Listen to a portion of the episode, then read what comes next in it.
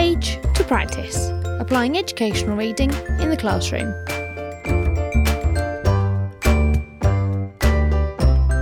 Join in the conversation using hashtag page practice podcast.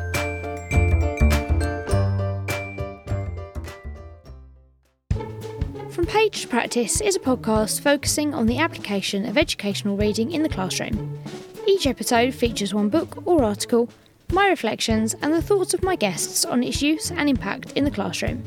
Some episodes may also feature an introduction from the author. Hi, and welcome to episode 20 of From Page to Practice, the last episode of this first series. This episode is all about the Women Ed book 10% Braver Inspiring Women to Lead Education.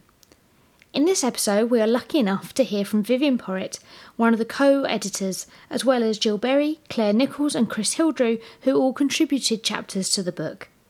Following that, we have an amazing set of 10 readers who all have a story to tell of how this book has influenced their practice.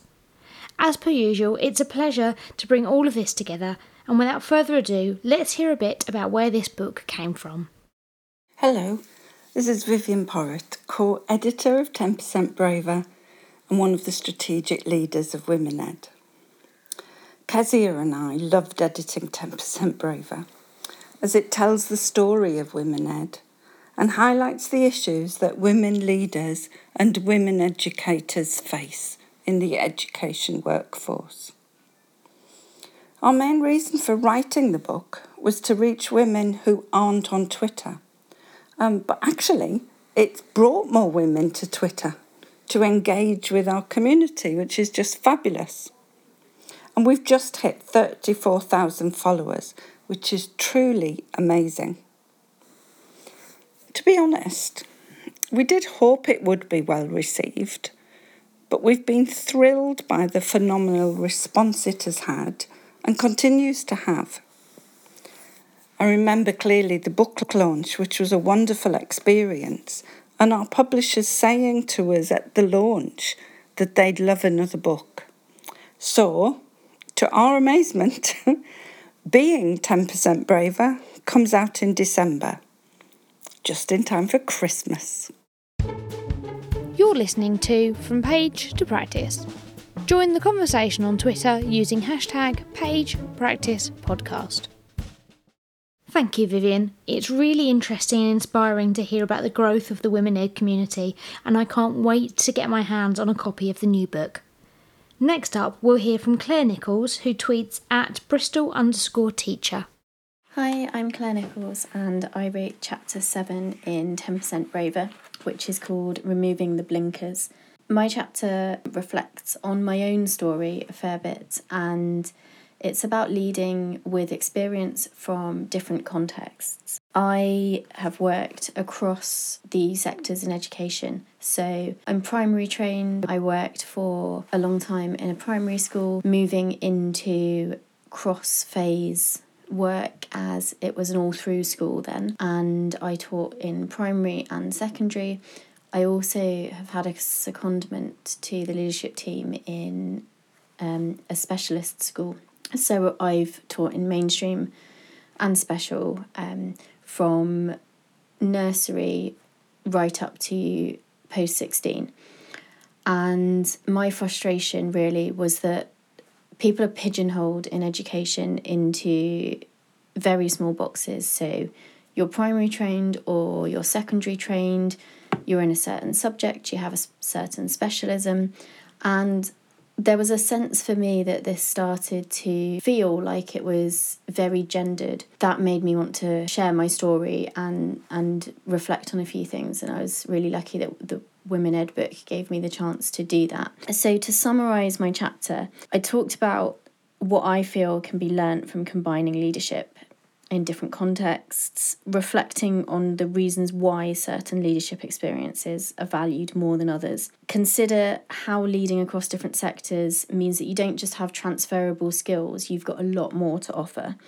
And try and suggest to school leaders why um, we should value these people with a range of experiences.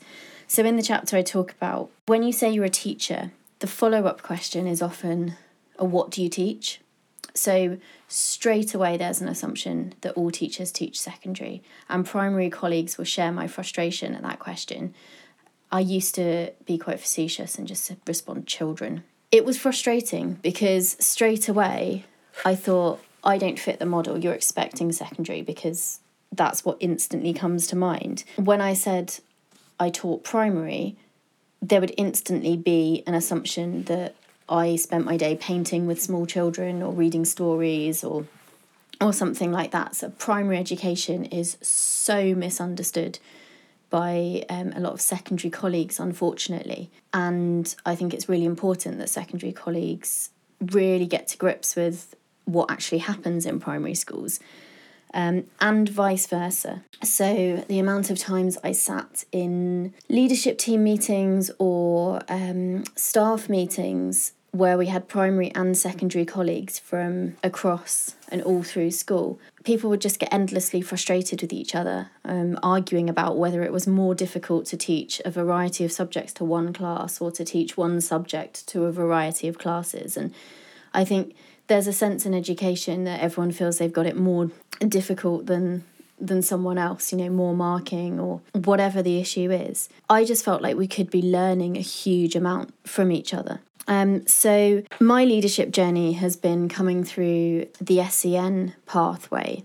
And because of that, because that's such a specialist area, my experience in primary was really, really valued because I was always working with students who weren't at the same age related expectation as their peers. So it was really useful to have to know how to teach phonics when you were teaching year eights who needed that, for example and I had training that my secondary colleagues wouldn't have had. And then going to work in a special school, it was really, really useful to have mainstream experience because one of the things we needed to do in the special school that I was leading was develop our assessment. And I'd come from mainstream, which has an incredibly robust system of assessment, and I was able to take the best parts of that. And then when I came back to work in mainstream, and we were looking at the difficulties of the new age related expectations assessment system being applied to children in mainstream with special educational needs. I had ideas that I could bring from the special school, and I just think my experience needs to be the norm. We can work together to enhance our practice. I know before I started my primary PGCE, I had to do two weeks' experience in a primary school with one day in a secondary that's not enough. I think it's really, really important that we experience what other phases of education are like and experience what other sectors are like. I talk in the chapter about um, that leadership is a real, real focus on sector specific experience. Um, you're told that you need this huge body of experience in one particular type of school to go and lead that school. But the higher up you get, the more that those skills, they're not even specific to education. Um, and I'm not advocating for a second that people with no educational experience should be leading schools. I really strongly believe that that's not the case. But it's it's interesting how many head teachers will describe that a huge amount of what they do is to do with things like budget and HR and health and safety and, and those things that aren't just specific to education. And yet we're really, really stuck on someone having sector specific experience. But a primary school teacher is very, very unlikely to be dealing with all the intricacies of a budget until they get into leadership. So it doesn't really make sense that that person needs to come from a primary background to have that experience. And I give lots of examples in my chapter. And really what I what I felt was that there was this hierarchy of sectors. So when we talk about education, we're talking about secondary education that really seems the case from Twitter. Um, I know primary colleagues feel quite marginalised sometimes by the discussions that go on. Um, and the values that are made and the assumptions that are made. And early years is always left out of the conversation at both at policy level and classroom teacher discussion level. Um, and then special schools, again, so regularly left out of all these debates, all these questions. As I record this, we're, we're still in partial lockdown. Um, I know special school colleagues have been really frustrated about how the guidance doesn't apply in the same way. I've started thinking about why that might be. Um, it's not to do with the age of the children because arguably further education gets seen as less important if you look at paying conditions and the amount of time devoted in educational press and online you know it's still secondary as that that big beast that we're we're supposed to to be discussing all the time. So i i started thinking about why this might be and yes we know that there is there are far more women in teaching um, and that's even more so in primary. We know that leadership teams there is a disparity um, I, I won't go into that because that's that's a huge focus of the book and I know that people from other chapters will be talking about that but I started thinking not just about the women working but the fact that a lot of the work is seen as gendered. So, in special schools and in early years, a lot of the work you're doing is very caring work. There's a lot of physical contact with children in terms of meeting their, their basic needs. Um, you know, in, in secondary, it's very unlikely that you'll be doing any of those things unless, say, you're a first aider or very specific contexts. Whereas in primary school you're you're helping the children a lot more. You're looking after them. You're you're doing a lot of um, parenting style style tasks especially in early years. And um, there was some interesting research that I looked at in the chapter from special schools where trainees said that taking on a lot of the care duties for their students didn't make them feel any less professional or any less like teachers.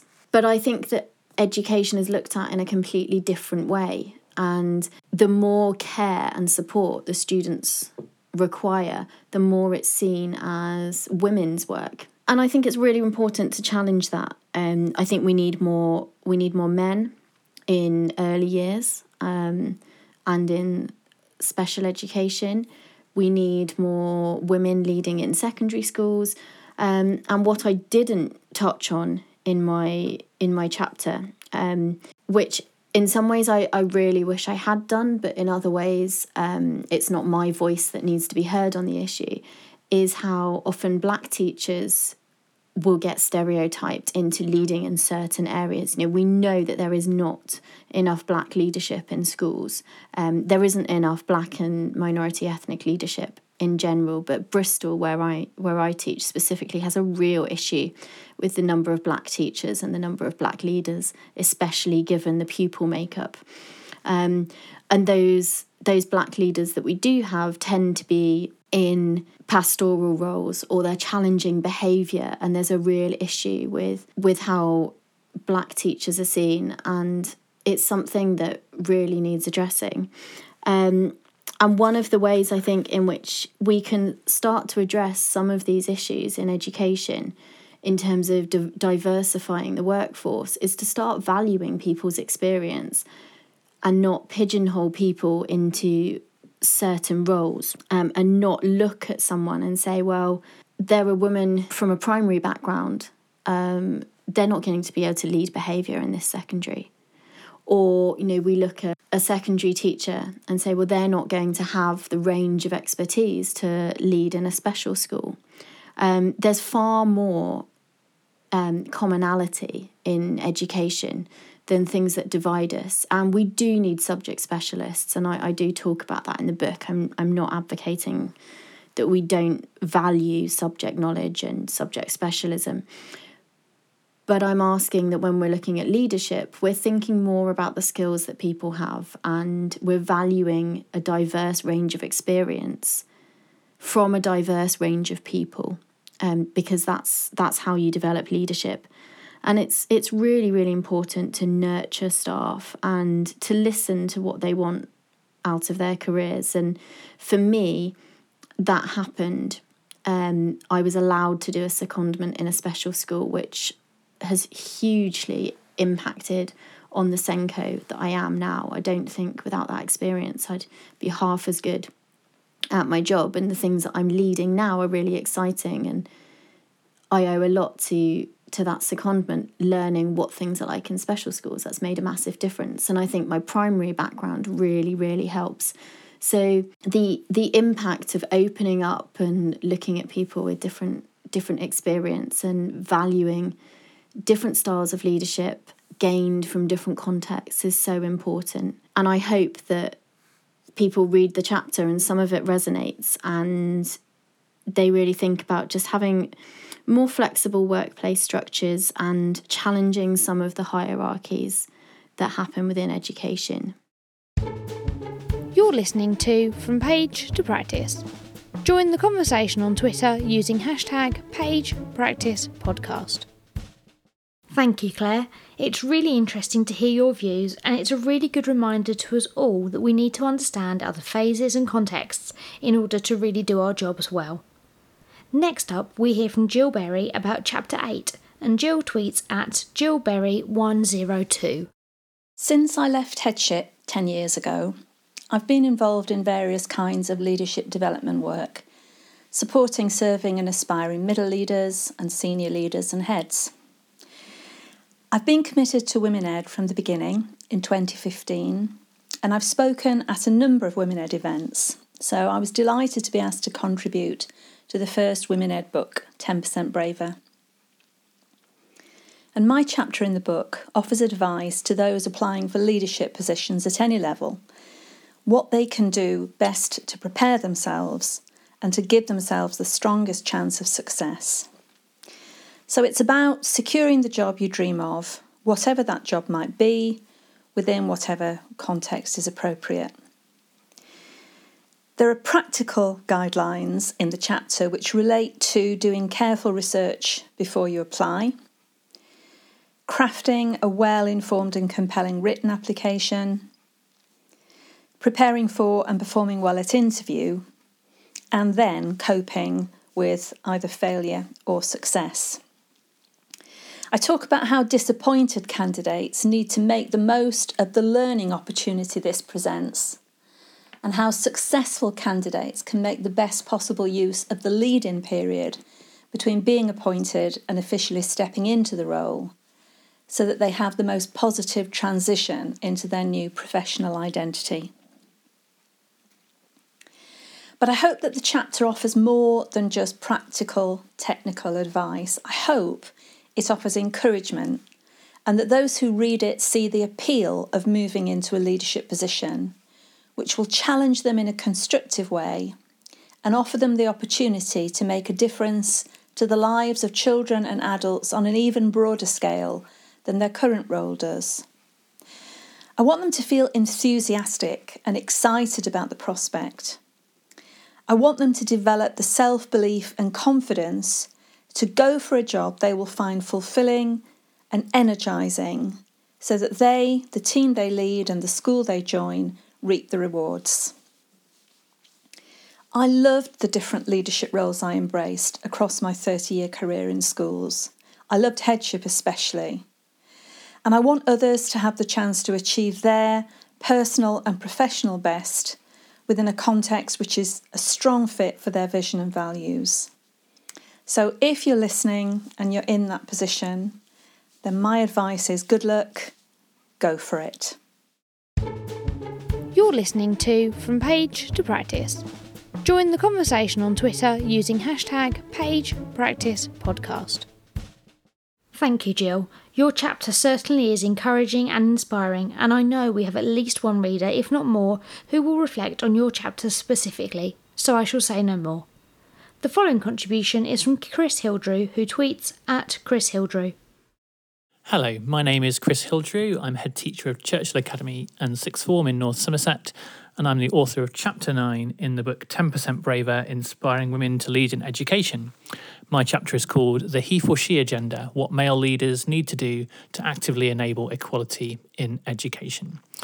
Uh, the chapter sets out to uh, identify and explore the issues that are behind the he for she agenda.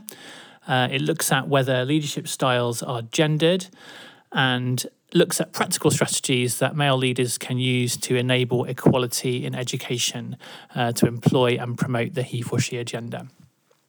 Uh, I was inspired to write the chapter because I attended a Women Ed unconference, and uh, for the first time in my life, I felt like I was in a minority. I'm very used to going to conferences and seeing lots of people that look just like me, white, male, wearing a suit and tie, uh, and I feel comfortable in, in those environments as I feel like my voice uh, can be heard and that I should be listened to.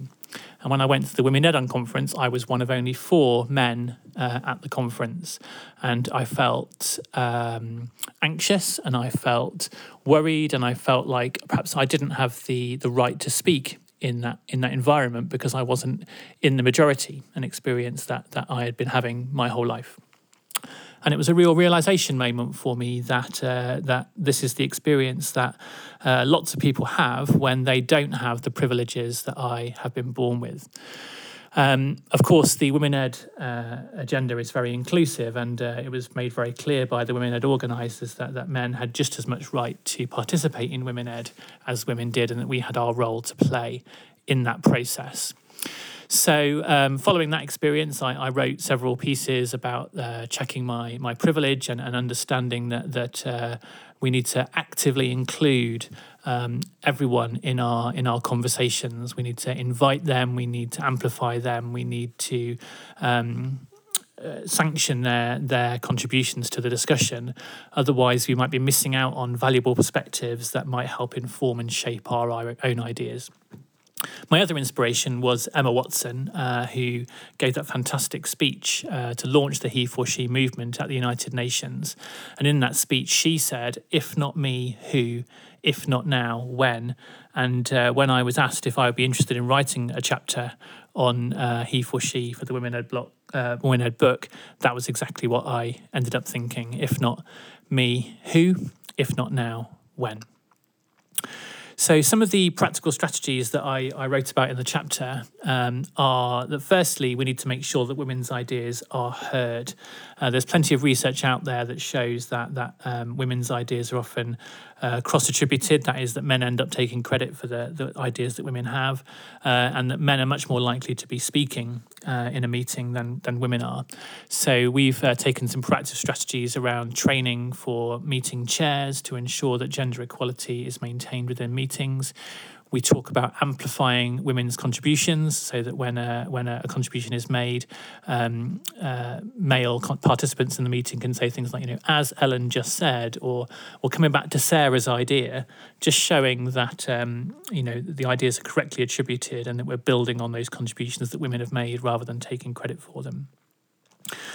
Um, the second area we, t- we looked at was the idea of challenging the the likability penalty and uh, you know that, that, that, there's some research which shows that, that women making tough decisions are more likely to be seen as, as doing it for personal reasons whereas men making tough decisions are more likely to be seen to doing it because they're selflessly making the right decision for the good of the institution. So it's just calling that out and actively challenging the idea that that uh, there is this likability penalty and making sure that we are we are proactive in demonstrating that that element of gender equality. Uh, and just because a woman is making a tough decision in a leadership position doesn't necessarily mean that she's doing it personally. We talk about coaching and reverse mentoring, the idea of, of receiving feedback from people who are, you know, hierarchically different to you in the organization, listening to all perspectives and making sure that you're including those.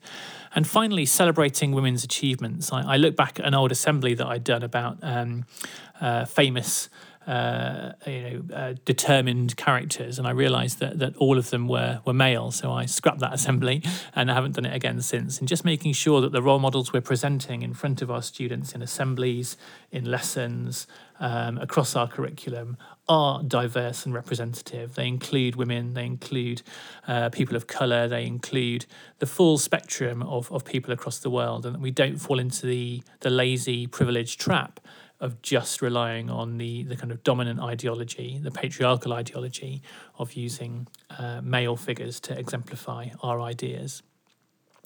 Uh, finally, then, we talked about um, a, a, series of key questions that male leaders might want to answer uh, in relation to taking on the he for she agenda. So, the first question was Can you ensure that women's vo- voices are not just heard but amplified in your school? The second question was Can you ensure that female role models are afforded equal prominence to males in your curriculum, assemblies, and school environment? The third question was Can you check your own privilege, identify your own implicit biases, and work to counteract them? And the fourth question, coming back to that Emma Watson speech, was If not you, then who? And if not now, then when? So thanks very much. This has been Chris Hildrew, head teacher at Church Academy in sixth form uh, and proud he for she advocate uh, and member of Women Ed. Um, and thanks very much for asking me to contribute to this podcast. You're listening to From Page to Practice. Join the conversation on Twitter using hashtag PagePracticePodcast. If not me, who? If not now, when? What a great quotation to take away, and I'm so pleased it led you to write this chapter. As well as being interesting to read, there are definitely some practical takeaways to consider from this chapter. The final chapter author we're going to hear from is Vivienne Porritt, co editor and author of chapter 11. She tweets at Vivienne Porritt. Hi, Vivienne Porritt here, and I wrote chapter 11, asking what price equality giving the shocking gender pay gap. So many readers have said they had no idea it was so bad in education. I know I joined the teaching profession to eradicate inequality, so it's terrible to see women leaders being valued so poorly by those who agree pay in schools. I certainly call upon everyone who sits on every remuneration committee for schools and for trusts to table discussion about this and investigate the position for the women in your organisation. And having asked these questions, we need to be strategic in responding. For individual women, I ask you to absolutely be 10% braver negotiate your salary, your appraisal outcomes, flexible working, and development opportunities that you need. When I work with women to help them to negotiate, whilst there are no guarantees, of course, they're often thrilled with the outcome. But what they're especially thrilled about is that they were courageous enough to ask and propose their expectations and what they think is right for them. Alison Peacock, who wrote the foreword, called 10% Braver a game changer. And I really do hope that the game is changing for women in terms of the gender pay gap. We must keep up the campaign about this so schools and trust leaders review their culture, their practice, and their processes for women leaders. We all need to agitate for system, systemic change and be 10% braver to achieve this. You're listening to From Page to Practice. Join the conversation on Twitter using hashtag PagePracticePodcast. Thank you, Vivienne. An eye opening chapter with lots of important things to keep in mind. Now that we've heard from the chapter authors, we'll start on the reader reflections, beginning with Nicola Mooney, who tweets at Nick Snook. Hi, I'm Nicola Mooney, and at Easter, during lockdown, I started a new role as an assistant head teacher. I really wanted to talk about this book today, so 10% Braver by Women Ed, um, because it really has affected and it has empowered me to be able to make that leap to becoming a senior leader. Um, I've been a teacher for nearly 20 years and combine working full time with raising four children.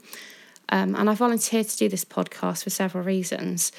The first is that I've also recently become a network leader for Women Ed for the Southwest region, and I want to demonstrate how I live the values that I'm promoting. Secondly, because the 10% Braver movement has changed my outlook and made me more courageous and, and made me more ambitious. Um, and thirdly, because I want to, to pass on that um, 10% braver aspect by empowering other people and by helping other people make choices and think about how they can progress their career. Um, this book explains with clarity the types of inequalities that women face um, and how elements of this can come from an unconscious bias. Jules says that we should agitate for change, and I think that's something that as a as a as a female myself in leadership, it's something that I want to make sure that I'm actually promoting and, and enabling people to do to make those changes. Um, Women Ed's eight C's are discussed throughout the book. Um, the eight C's are clarity, communication, connection, confidence, collaboration, challenge, and change. And the message for the need for change is echoed throughout the book. And as the title says, this is done by developing and encouraging women to be more confident in the choices they make. I've applied elements of the book to my own practice. and I'm just going to discuss one aspect of that today. Um, and that is in the recruitment process of me actually being able to achieve that role of, of moving into senior leadership. Um, the chapter by Jill Berry was massive, massively influ- influential in, in terms of this. Um, Jill discusses the eight C's um, and she talks a lot about clarity and about the importance of finding the right role in the right type of school. Um, and for me, this was really important. And in the in those kind of decision making parts, when I'm thinking about, you know, well, should I apply for the job? Should I not apply for the job? Um, it actually kind of led me down the route of actually thinking I need to go and see the school first. So I, I did a pre visit um, before that before I applied for the role. Um, and that's really important so that I had that kind of clarity that it was the right kind of school that I could work in. Um, and in that process where you're thinking, well, should you apply for it or should you not apply for it? Um, the the chapter that that Sue Cowley wrote on bravery, you know, she asks you to evaluate what's the worst thing that could happen, um, and I think that's a really important point. You know, if I if I don't apply for the job, then I'm definitely not going to get it. Um, and the worst thing that could happen if I do apply for it is that I don't get it. Um, and so, you know, that really did you know crystallize my my decision making of actually thinking I am going to apply for this job. Um, and I just kind of used the book to help give me that bit of confidence because I was applying for a senior leadership post. And actually, at that point in time, I wasn't really even a middle leader. So I was mainly essentially a classroom teacher who had a responsibility whole school for literacy. Um, and whilst I had previously had quite a lot of experience, so I had nearly 10 years' experience in middle leadership, um, it had been a, a while since I'd been a head of department, so it had been kind of three and a half years since I'd been um, a head of department. And I was obviously applying for an assistant head's role um, because I kind of felt that my previous experience and skill set kind of set me up to be able to do that. Um, but I also realised that it was, you know, going to be quite a, a, a big leap. And so, you know, Sue says, if in doubt, just leap. And that's absolutely what I did. Um, so I applied for the job and then, you know, fortunately, um, was, was offered a post at the school. Um, and the book talks a lot about the importance of authenticity. I strongly feel that it's important to be kind of very true, true to yourself and true to your own character. Um, Angie Browne discusses about leading with differently with authenticity and I think that this has really empowered me to be myself. Um, and that my approach might be slightly different to other people on the teams, but the fact that you know within the team, the dynamics complement one another, I think that makes you know it work really well. Um, and I certainly don't want to be kind of like a carbon copy of, of anyone else. Um, and this links back into the, the chapter that um, Vivienne wrote, uh, where she talks about the, the confidence gap. Um, and sometimes we avoid putting ourselves um, out there, or you know, we we don't do things, or we feel that bit of imposter syndrome. Um, and, and, again, this this really comes down to kind of a perception, perhaps held within women, um, that that we feel that you know we we have to fulfil all of the criteria on a on a job spec, um, or a, you know a, a person um, checklist in terms of you know if, if there's a, a, list of desirable qualities we kind of feel we have to fulfill all of those um, and actually I don't think that's necessarily the case. And so sometimes just by having a go and you know applying for a job even if you don't fulfill all of the the person spec I think that you know I think it's worth having a go. Um, so another area of the book that um, I think's worth talking about is the chapter that Chris Hildrew um, wrote uh, where he discusses the he for she agenda. The book obviously is, is largely about the actions of women um, and becoming more brave, but there's the other side of it where Chris looks at how men can um, support and, and champion women um, and recognise that, that there is things that they can do to promote women being able to have a level playing field. Um, and also just that bit of an understanding that women may come to interview or may apply for jobs or may not have um, a linear career path, um, but yet they can support that um, and guide women who um, perhaps have had a career break because if they've had children or they've taken you know a step back to become part time, um, and and they can mentor and coach women to to progress their careers. Um, finally, I'd say this book is really useful for people at any stage of their career. Um, I'd recommend it to both men and women. Um, I think it really is important that everybody has a greater understanding uh, of some of the challenges that women face. You're listening to From Page to Practice. Join the conversation on Twitter using hashtag PagePracticePodcast. A reflection there from Nicola which touched upon multiple chapters from the book. Our next contribution comes from fellow MFL teacher Katie Lockett, who tweets at Katie Lockett. Hello, my name is Katie Lockett, and I'm the head of an MFL faculty in Gloucestershire. And I have just finished my second year in this position and just finished my eighth year in teaching.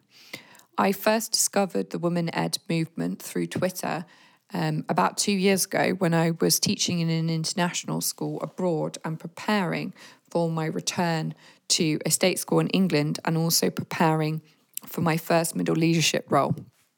And I was looking for a network that was going to help me um, make friends and allies back in England um, because I was moving back to um, the country and also a network that was going to support me in my desire to be the best possible middle leader I could be and to be a future senior leader. And so I was very excited when the book was published in 2000 uh, 19 because by that point I was already well versed in the Women Ed network and had already attended many of their events. And I think the biggest takeaway for me from the book 10% Braver was empowerment. And the chapter I want to focus on in particular is uh, chapter 8, Jill Berry's chapter, which is called Applying for the Job You Dream of, Applying for Leadership Positions. And I think it's that applying for the job you dream of part of the chapter that really stood out for me. And I think, as I said, the, the biggest thing I got out of this book was empowerment. And so um, the quote that really resonated with me from um, from Jill is that the application process is about considering where you are going in your career and how you will get there, and also giving yourself the best possible chance in the application process and convincing the the selection panel, but actually yourself, if you have the um, what it takes to take on this new professional identity. And so, although um, when I first read this, I was new to a middle leadership position and therefore not looking for a new job or for, uh, for a senior leadership position yet. The the two years since I've read this book have meant that I've had the opportunity to to get myself into that um, mindset, and I have used um, the the time to mentally prepare myself.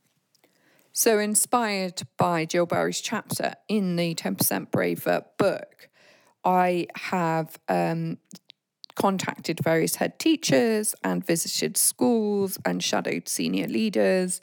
I have um, taken on projects within my own school to develop my leadership capacity there. I have um, enrolled myself in various leadership courses. I have sought myself a mentor. Um, and actually, one of those mentors is Jill Berry herself because I contacted her via Twitter after reading the chapter. And um, I have also become a governor to help me learn more about the management of schools. And for me, that is exactly what the, the page to practice for this book has been. Uh, it has empowered me to believe that I can become a future senior leader. It has shown me that so much of it is to do with mindset and preparation and it has given me the strength and belief to to do that preparation. And then in terms of all of those things um, that i mentioned that have been preparing me for senior leadership have actually also helped me be a better middle leader and a better teacher which is my current position as both a middle leader and a teacher. Um, because I believe in myself more and because I um, that gives me more mental capacity to um, be the best that I can be and to support others to be the best that I can be because I think so much about leadership is supporting others and I think that that really comes across really strongly that support for others and that network that we need to be successful in leadership it really comes across strongly in the Woman Ed um, 10% Braver book.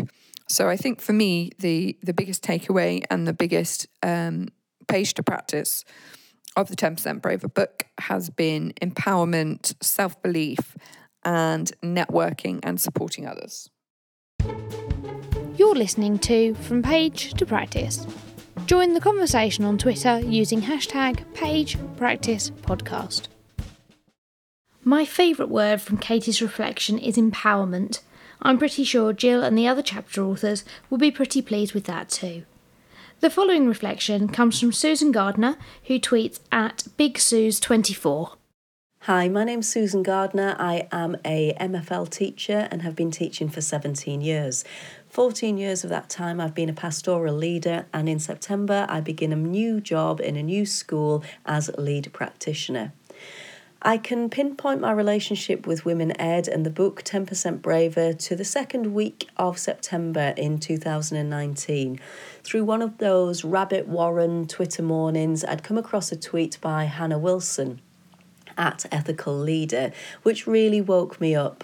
Her tweet also was linked to the Women Ed Unconference, which was happening in Sheffield in October, and it was like a chink of light was shining on another world, another world which with the 10% braver mantra i felt that i wanted to be a part of. So i walked through that that curtain into the light and signed up for the unconference. And i also signed up for a course with the purposeful educators Last summer was the end of my normal. After a trust restructure, my pastoral role had disappeared, and so had my purpose. And I'd felt after 16 years with the school that I had been metaphorically thrown on the scrap heap.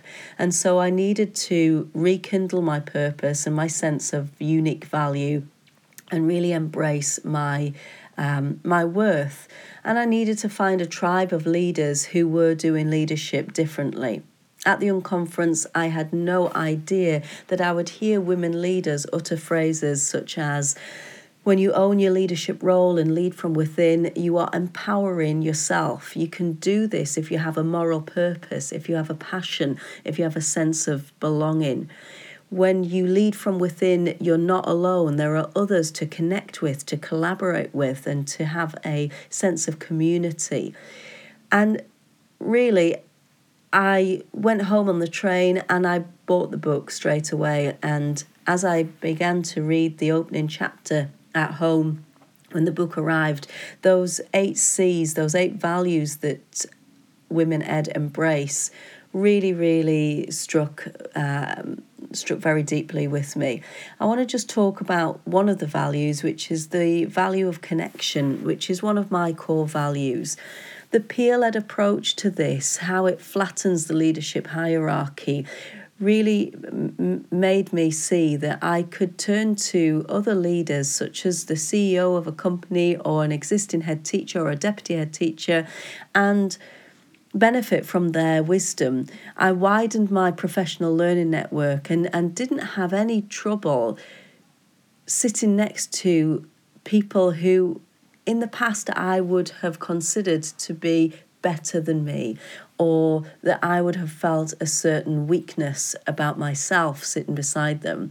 But because of the connection that, it, that Women Ed embrace, I was able to have my application forms that I was uh, submitting for jobs to be looked at and to be fed back on and the challenge that I received from folk was was absolutely unbelievable and that connection and that challenge that my peers gave me really helped me to secure my, my new job.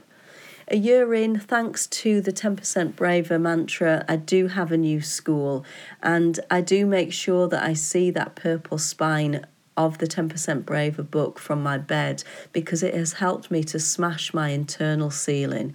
The questions and reflections that are at the end of each chapter are certainly challenging, but the beauty is is that you can explore and, and find answers to those questions within a community. Another chapter about connection and about community is Angela Browne's chapter about doing leadership differently.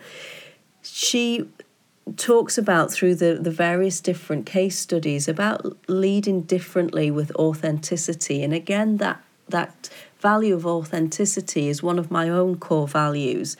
And it shines a light on contributors who have discovered who they are and who they want to be as a leader. And I realized that for me, that was one of the important pieces of work that I needed to do over the last year, which was to find out who I was and, and who I wanted to be as a leader. And because of Angela Browne's chapter, I've then become a member of her Nourished Collective. And I am hearing and reading stories of different women in all its messiness each week, and, and that's really helping me to find my, my own voice. At the end of the book, the 10% Braver and Women Ed talks about the agenda for the future. And it's the other two C's about challenge and change that also has helped me to secure a new a new job this year. Education is all about challenge. We challenge ourselves and if it isn't challenging then there is no learning to be done. And I realized that over the last 16 years of my career, I hadn't been doing that personal work on myself and challenging myself. And that's something that I have changed in this last year. Change, Women Ed has to be about change. Too much needs to be put right simply to describe it and then leave it be.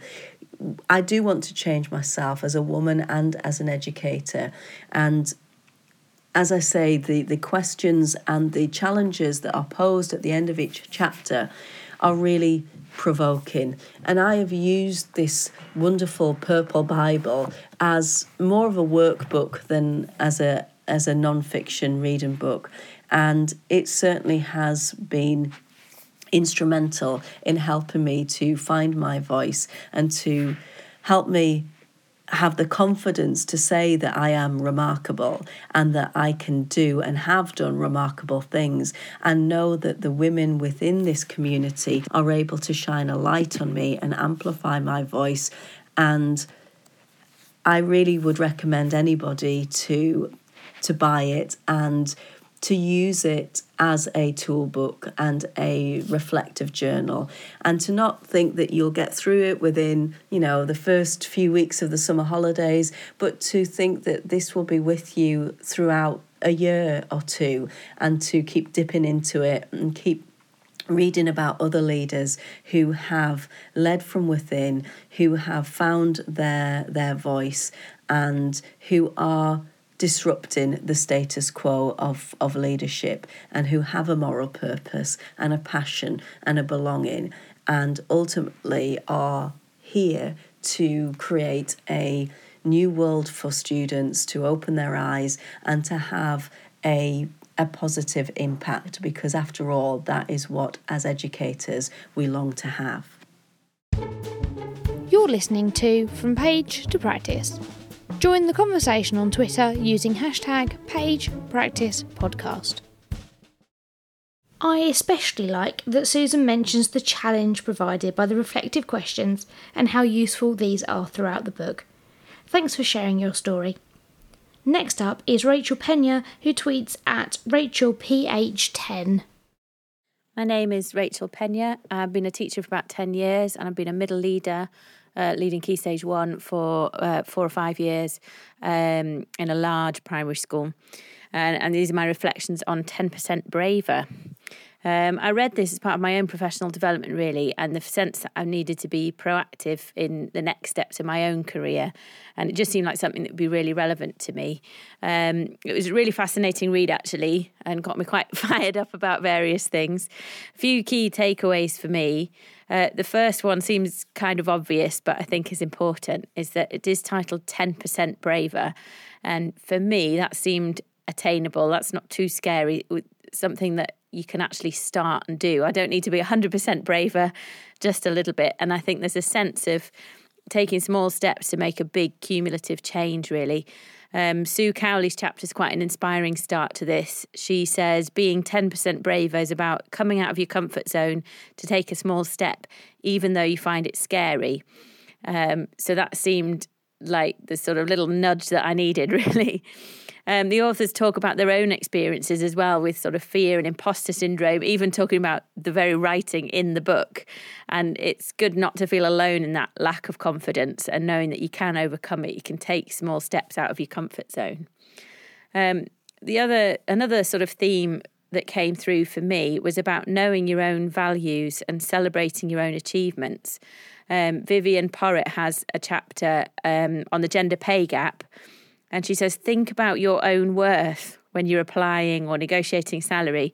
And in Jill Berry's chapter on applying for leadership positions, she talks about setting parameters to decide what your non negotiables are in terms of the next role you apply for. And I think often we're looking at roles and kind of desperate to get that next job or the move up the career ladder. And it's a different way to think about it actually. What will you accept and what are your non negotiables? And knowing that you have that value in yourself for the school that you might be applying for. And there are some interesting questions to reflect on at the end of chapter two that kind of link to that as well.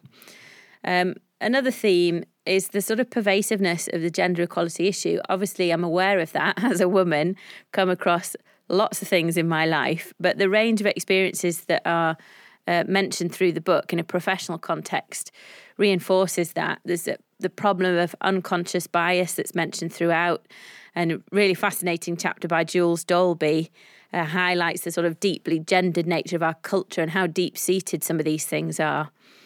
The chapter that really fired me up, actually, and really resonated with me, was the one on the he for she agenda by Chris Hildrew recognised so many scenarios for that. And it really chimed me this sense of not um, giving all the burden of responsibility onto the women for fixing this problem and how we need to all work together on this and become more aware, um, particularly in sections about talk and meetings, kind of really resonated for me. Um, and there is a sense through the book that this issue of gender inequality for women in education is not just a problem for women. It has an impact right through from your kind of classroom interactions right up to board leadership at, at MAT level. Um, and there are benefits to everyone in sorting out that um, equality issue. In terms of the application of this book, um, I think it's mainly to do with career development rather than classroom practice and changes perhaps in sort of organisational culture and that kind of thing. It will certainly help me to take some positive steps forward in my career. There is some practical guidance in there, but also some really helpful sort of mindset shifts in terms of changing the way you think or seeing a different perspective or knowing that you're not alone in facing some of these issues. Um, but there is some impact it's going to have on my practice, both at classroom level and in my middle leadership role. Um, in the classroom, one of the things I want to do, having read this, is have a real good look at our curriculum and the text that we use and see what are we showing the children, what kind of role models do we have for them, and, and are we giving them the curriculum through a gendered lens? Uh, a lot of, as I've said, about the sort of unconscious bias, both for men and women. Um, so I kind of want to examine that in the curriculum that we have, really. And also, uh, as a linguistics background that I have, the, the uh, issue of talk and gendered talk is always something I've been fascinated by. Uh, it's prompted me to think about doing a bit of action research really in the classroom. You know, who do I select to talk? How do I talk as a class teacher to boys and girls? What do they say? Who talks the most? So, uh, something for me to pick up on there, I think. In terms of leadership, on the one hand, this book I think will give me some more confidence in forging my own next steps in my career. Um, but also in the current role, you know, I've got a fantastically supportive and inclusive culture at our school, really good SLT, but there is potentially more that we can do. I think I need to have some discussions with the SLT about raising awareness, a bit more of conscious thinking, really, about this. Um, particularly, I think we've got some perhaps discussions to have around maybe meetings or recognition, and just making bringing this up into people's conscious awareness, um, and it will benefit all the staff, really. I think both male and female. So various things to take away for me to act upon, really. Um, I would recommend this as a good read for anyone who's lacking a bit of confidence. Um, I think that's obviously the title kind of hints at that, but it, it really did make me feel that um, there are issues that other people are facing and that there are ways to tackle it. There are practical steps to tackle it, and the sense of having that kind of community around you of support as well. And if you're thinking about maybe shaping the next steps of your career, but you're not quite sure where to go, I think this is a really good read. Um, and definitely, I think it will fire you up to be 10% braver. It already has for me. So, yeah, I hope you enjoy it. You're listening to From Page to Practice. Join the conversation on Twitter using hashtag PagePracticePodcast. Thank you, Rachel. You're right, 10% isn't too much. It's the nudge some of us need to take some small steps out of our comfort zone. Taking us to the midpoint of the teacher reflections is Anne Louise Jordan, who tweets at Lizzie84. Hi, my name is Anne Louise Jordan, and I'm Deputy Head of King's College Infant School in Madrid. I'm really pleased to be talking to you about my reflections of the book 10% Braver and how I have moved those reflections from the page into my practice. So, a wee bit about me. I've been in primary education for now for 11 years and started out in Glasgow, Scotland, before heading over to Spain, where I've been for almost 10 years. So I'll never forget the day that I was given a free copy of the book. It was in The Hague whilst I was on placement for my Access to Headship certificate with COBIS, and I met Liz Free, who was dressed up as a Victorian. Why not? Eh? So after telling her what I was doing, she told me to never underestimate the power of women and to go for whatever I wanted. She handed me the book with her chapter marked purposefully with the business card, of course, and that's where my new journey began, right there in those five minutes. I read the book, and to say I was inspired is an understatement. I saw on those pages the women who weren't afraid to ask for what they wanted. Within a couple of weeks of reading, I plucked up the courage and I asked for a promotion for the following year. I explained that I wanted to move up and that I was ready for it. There wasn't a promotion at that school, but the head teacher and director saw this need for me and gave me the courage to go for a deputy headship at another school. So I did, and I got it. I couldn't be happier with the wonderful community feel from Women Ed. Their CPD opportunities are outstanding, and being a better female leader has made me a better practitioner. I am happier and more confident, and I know what needs to be done to inspire the children and colleagues I work with. The book asks you to reflect on yourself and set an agenda for the future. So, some of the main things that I changed about my practice were these. I can now look those girls in the eye and know that I'm fighting for them and I'm representing them. I know that in my classroom discussions, I am giving the girls their voice. I am not underestimating them and I'm giving them their platform. I build trust between boys and girls. I know there are stereotypes in the very youngest of our children, so through careful curriculum planning, I can counteract this. I question my own biases constantly and look to what I can do to improve. One example I can give from very recently were the pictures we were using in our classrooms as a visual reminder of behaviours we would like them to show and behaviours we would prefer them not to choose. Looking at them with a set of eyes that questions gender bias, I immediately saw there were more boys in the picture of the undesired behaviours, and this is not okay. We cannot have any gender bias in our classrooms. This book is about women using their voice to get where they want to be in leadership, but this also means ensuring you are the best leader and activist for the children in your classroom. I will ensure that the girls are challenged as equally as boys. I will destroy gender stereotypes and have clear representation of strong, powerful women. I would not have found this without this book and Liz Free, of course. It is from reading 10% Braver that I was able to stand up and speak out, not only for myself, but for the children in my care and the colleagues in my team. So I hope you found it helpful and good luck with your reading. You're listening to From Page to Practice. Join the conversation on Twitter using hashtag PagePracticePodcast. A great takeaway point there from Anne Louise about bringing some of these issues into other people's consciousness. Alice Codner, who tweets at Ms. Codner, is up next. Hello, everyone. My name is Alice Codner, and I'm a primary school teacher in an inner city primary school in London. I've been a school teacher for six years now, and that has been sometimes within the class. I've been a class teacher in years one, two, and four now. And sometimes that's been outside of the classroom.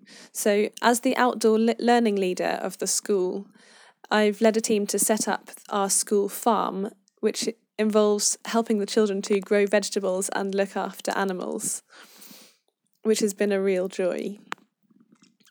I'm glad to be reflecting on 10% Braver for the From Page to Practice podcast. The first way that I felt that this book applied to my classroom life was the way that it made me realise that I'm not alone in the way that I criticise myself after lessons.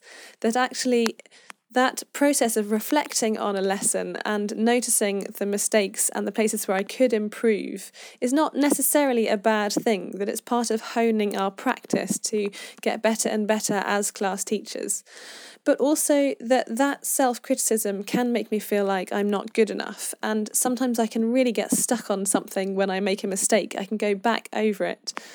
And actually, that really can knock your confidence going back over and over a mistake that can lead to a lack of confidence. And something that 10% Braver, the book, discussed was this confidence gap in the workplace between men and women. And that actually a lack of confidence or feeling afraid of doing something, that's not a reason not to work towards leadership. That feeling of not being good enough in the classroom actually could be a sign that you are a really reflective practitioner and actually that you would be wonderful in school leadership. So that was one of my takeaways was that the lack of confidence or feeling afraid is not a reason not to work towards school leadership that actually I'm not alone in that.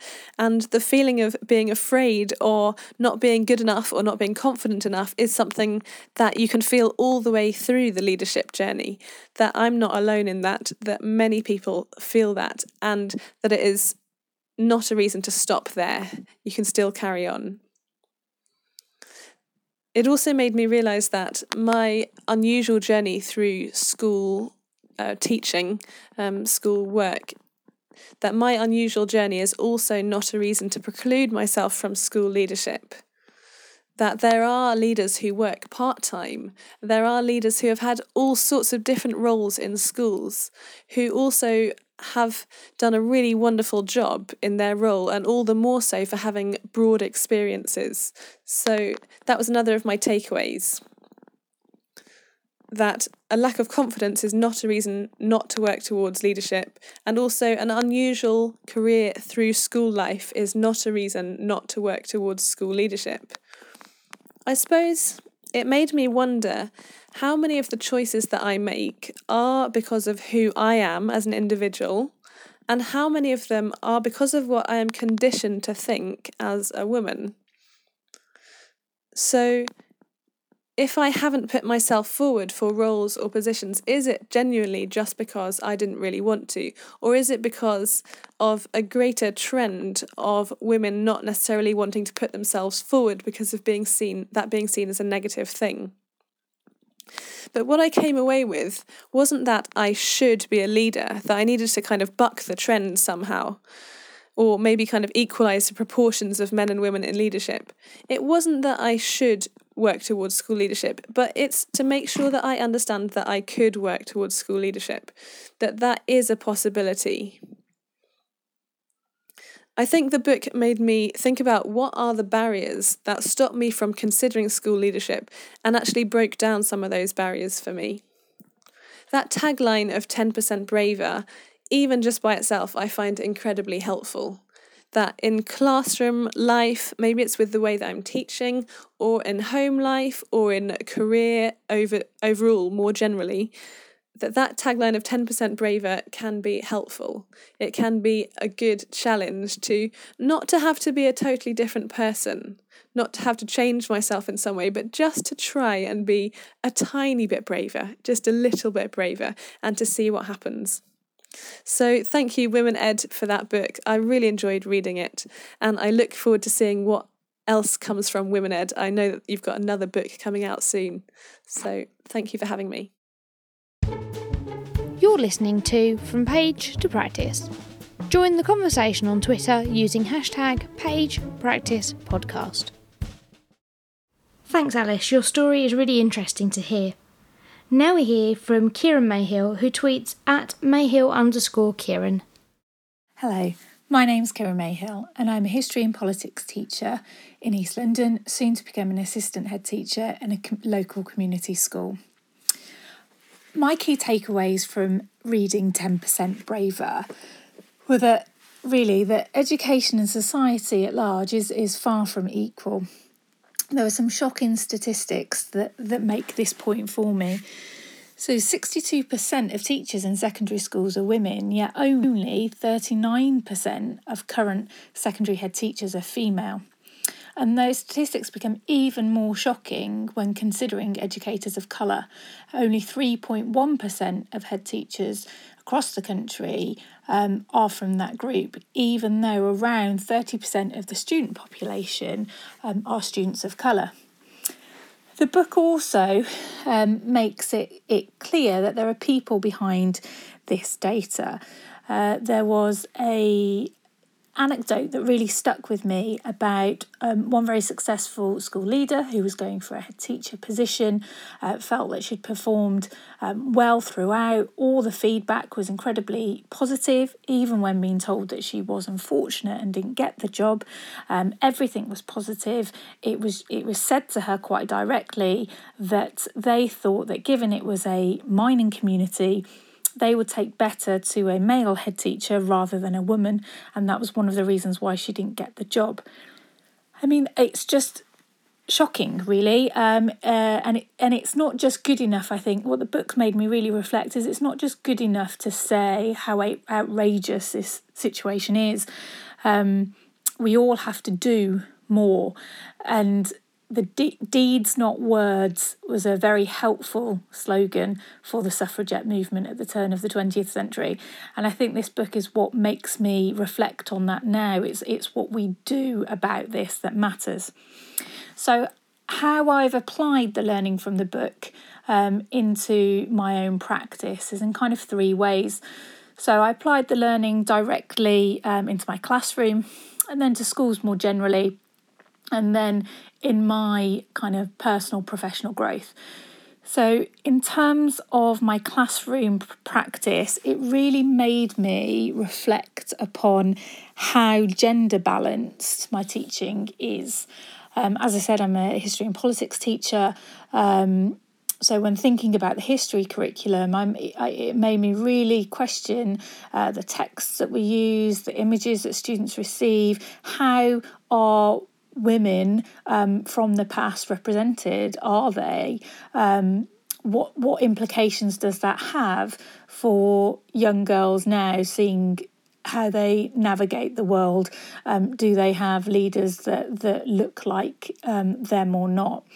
So I definitely um, went on a really kind of really focused effort to ensure that um, women weren't just tokenistically placed in history that we you know we've been there throughout and to make that clear in in our learning um, another action of mine actually came from um, reading the uh, Samina Chowdhury's chapter, and within her chapter, um, she puts forward a, a, role model named Fatima al-Fihri. And uh, Fatima al-Fihri was um, a founder of one of the world's oldest universities. Um, in a, in what we'd call the sort of golden age of Islam over you know sort of millennia ago and not that many people uh, know about her and her role and it also that sort of quite made us look like in the department about um, how much of our uh, history perhaps is is Eurocentric. So it, it helped us decolonize our history uh, curriculum um, as well. And uh, I am now pleased to say that uh, Fatima al-Fihri not just is a part of the 10% Braver um, book, but is also um, a person who our students learn about um, when looking at the golden age of Islam. Uh, another way in which I've applied the learning is in thinking about schools more generally. So, how gender neutral are schools? Um, which roles and responsibilities uh, do we assign to girls and boys? Do we allow girls and boys to do without question? Um, in some of our practices, are we are we do we sometimes punish girls a bit more for, let's say, fighting with one another and let boys off the hook because boys will be boys? And all of this has made me think about um, how you actively have to go about challenging your own practice, challenging people around you to ensure that our schools are gender neutral places. Um, and then finally, personally, um, being 10% braver um, has has been a motto that I've tried to uh, live by. Um, so I have put myself forward for promotion. Um, I have pushed others around me um, because it's really important that, as I said, we are doing more to want to um, be the change we want to see. And then finally, why should somebody else read this book? Um, well, I think sometimes um, we can feel perhaps a bit deflated and, and devalued and um, and alone really uh, as teachers in our in our classrooms and not necessarily feeling that um, people around us feel the same way. But actually in reading this book it's just quite clear that there are so many women out there um, to instantly feel connected with um, and reading this book can really give you sort of the confidence to um, challenge and to change um, your settings, what you want, and the kind of education system um, that we'll believe is possible. You're listening to From Page to Practice. Join the conversation on Twitter using hashtag PagePracticePodcast. Thank you, Kieran. And I think I'm right in saying that being 10% braver has extended as far as contributing a chapter to the next book. A returning contributor now who I really enjoy listening to, and that's Lucy Flower, who tweets at Mrs. L. Flower. Hi, I'm Lucy Flower, a former assistant head teacher having stepped down after a difficult return from maternity leave. I write for the Tess and write and speak about leadership on Twitter at Mrs. L. Flower. 10% Braver Inspiring Women to Lead Education. This entire book was transformative for me. Discovering this community of the most impressive women was at first really daunting, but then I read their chapters. Warm, research led, inspiring, with case studies of successful women, I started to realise with a shock that these women were just like me. Ambitious, yes clever, yes, but also empathetic, relatable, compassionate, and witty. When reaching out on Twitter, this was no less the case. The generosity with their time and expertise is demonstrated again and again. All of the chapters are anger inducing and inspirational, but they offer practical takeaways to utilise as an individual to agitate the system. The following chapters were the ones that spoke the most to me. Doing Leadership Differently by Angela Browne. This chapter had case studies of women leaders leading in their own way, utilising authenticity, their life experience, compassion, and empathy, and absolutely smashing it. This introduced me for the very first time to the concept of authentic leadership and flipped everything I thought I knew about what it takes to be a good leader on its head. This gave me the courage in my own practice to lead authentically, rather than putting on a, a perceived strong persona. Through doing this, I realised that this was giving me results. After the surprised reactions from those I led when I admitted to mistakes, or when I showed emotion, or when I displayed compassion, their work ethic was more motivated than ever, and the results spoke for themselves. What Price Equality? The Gender Pay Gap by Vivienne Porritt. This chapter infuriated me. It lit a real fire of anger and passion and determination to change the system within me. Uh, Vivienne explains the possible reasons behind a really complex interlocking situation in a really clear and insightful way, and this chapter had me nodding vigorously in agreement, as did her rallying cry of practical takeaways for both individual and organise, organisational level. From this, when I move into my next leadership role, I'm determined to negotiate a higher starting salary that befits my experience, and also to use that role to enact real change and real organisational change in recruitment, retention, and promotion of women leaders at all levels. Get the Job You Dream of Applying for Leadership Positions by Jill Berry. Until reading this, I had never really considered my why for leadership other than the ambition and the drive of, of achieving the next rung on the ladder. I realised that I'd pursued opportunities to gain the achievement without really being discerning about whether it was the right fit for me or the right time. This chapter offers really pragmatic suggestions for making the interview process two way. I've actually been using this in my recent job seeking, really questioning and investigating fearlessly, including ringing up head teachers to speak with them personally to really delve down into the deep um, questions of, of what their organisation is all about and what their leadership is like.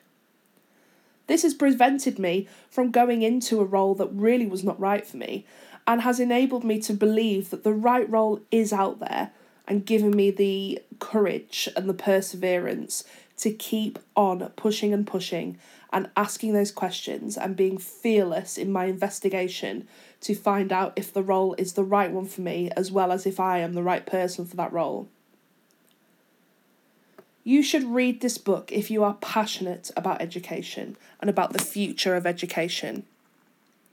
It's really clear that we need more women leaders to um, to join us in leading schools. Ask yourself, if not me, who? If not now, when?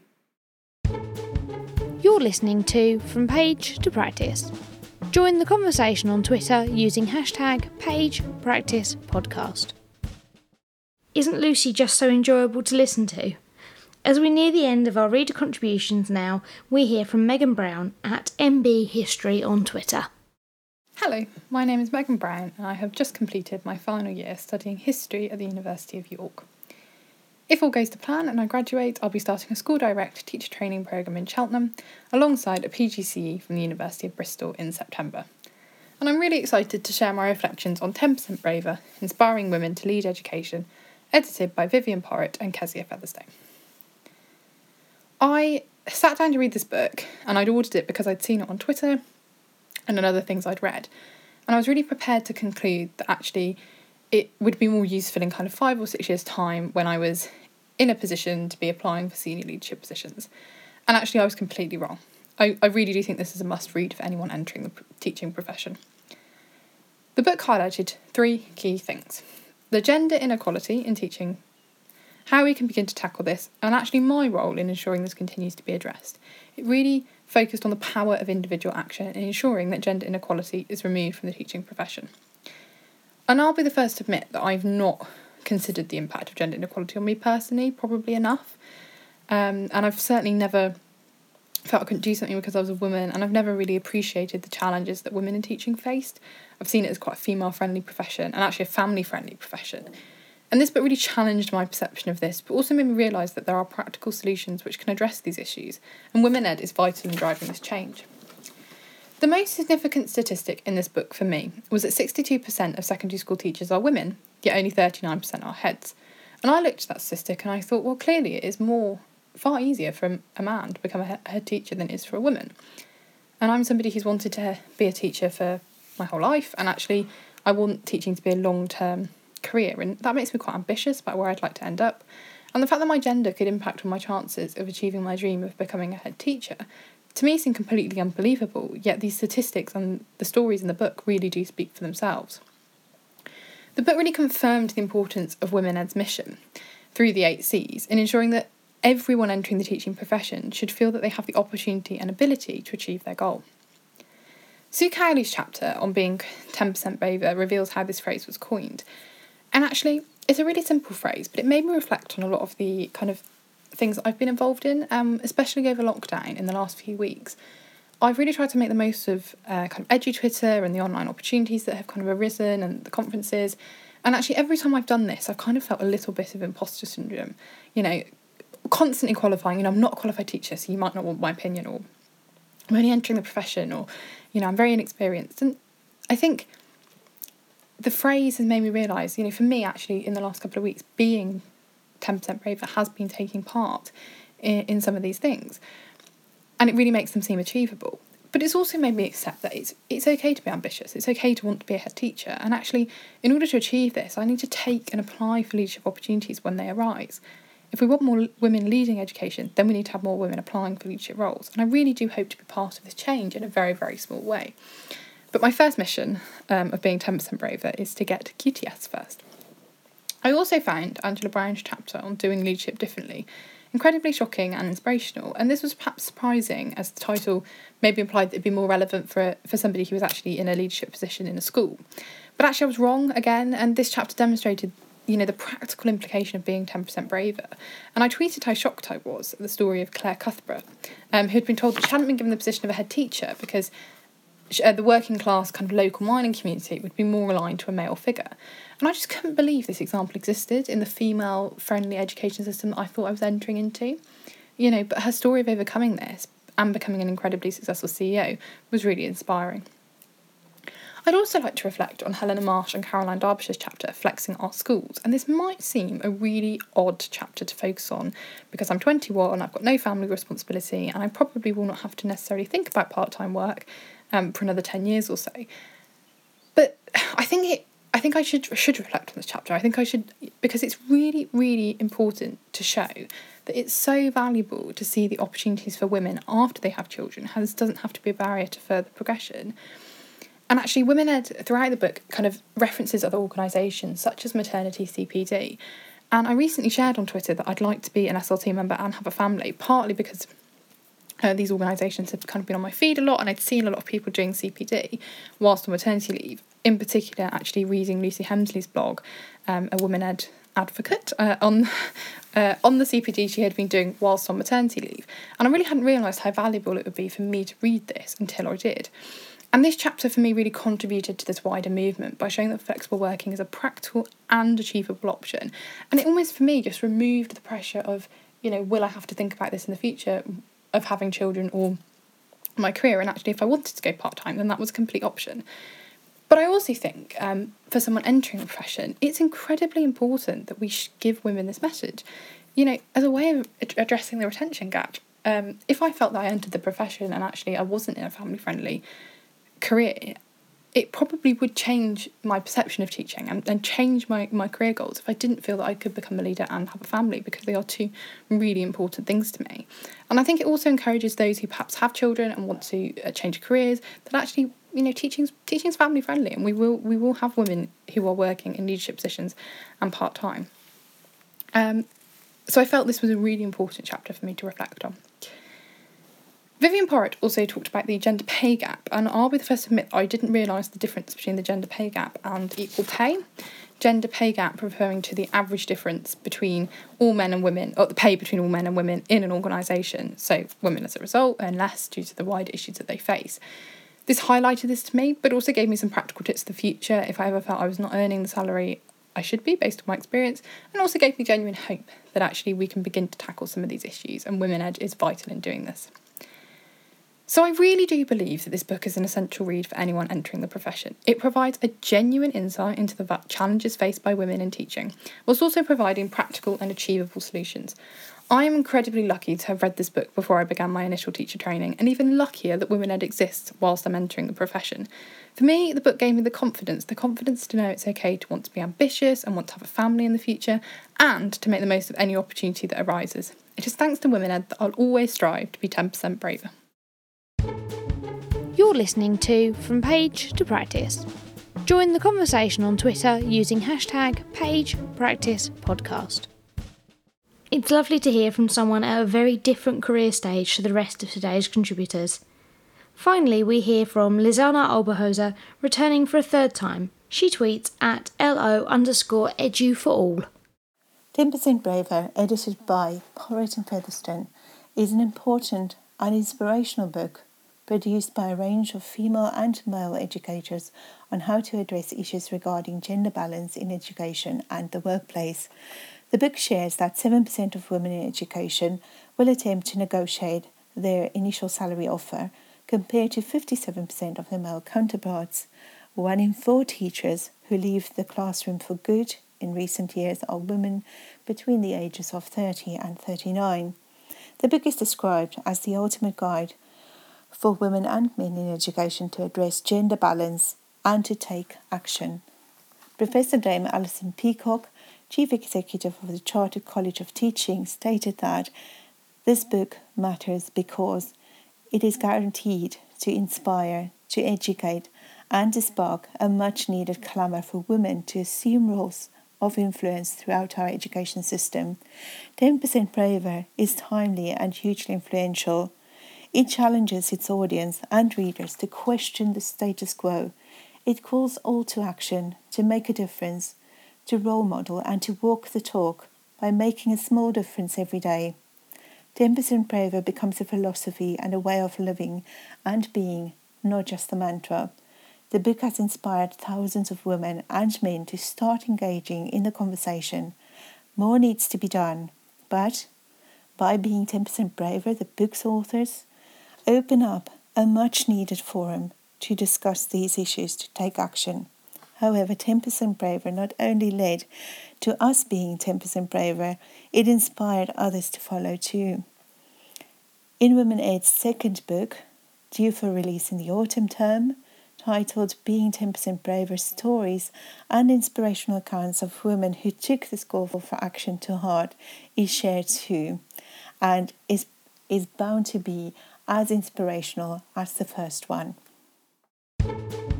You're listening to From Page to Practice. Join the conversation on Twitter using hashtag PagePracticePodcast. Wow, it's been a mammoth episode, which with this book I always knew it would be. So I'm so pleased I chose to close this series with it.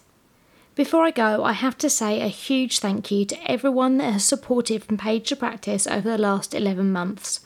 Whether you're an author that's spoken about their book, a teacher that shared your reflections, or an all important regular listener or subscriber, I couldn't do it without you. Thank you all. Also, a big thanks to any publisher that has sent me books to feature. I have a few from Crown House ready to go for the next series. The, this podcast is encouraging an expensive book buying habit, so anything that helps with that is much appreciated. I'm taking August off of the podcast, but From Page to Practice will return in September, kickstarting the year with Sarah Mullin's What They Didn't Teach Me on My PGCE. The variety in this book and the sheer number of contributions mean it's bound to be another jam packed bumper length episode. Have a lovely summer, and I'll see you in September. You've been listening to From Page to Practice. Don't forget to join in the conversation using hashtag Page Practice Podcast. Alternatively, to suggest a book or article, or volunteer to contribute to an episode, visit learninglinguist.co.uk forward slash page practice podcast. Thanks go to Kevin MacLeod of Incompetech.com for use of the tracks Cheery Monday and Fuzzball Parade, which are licensed under Creative Commons.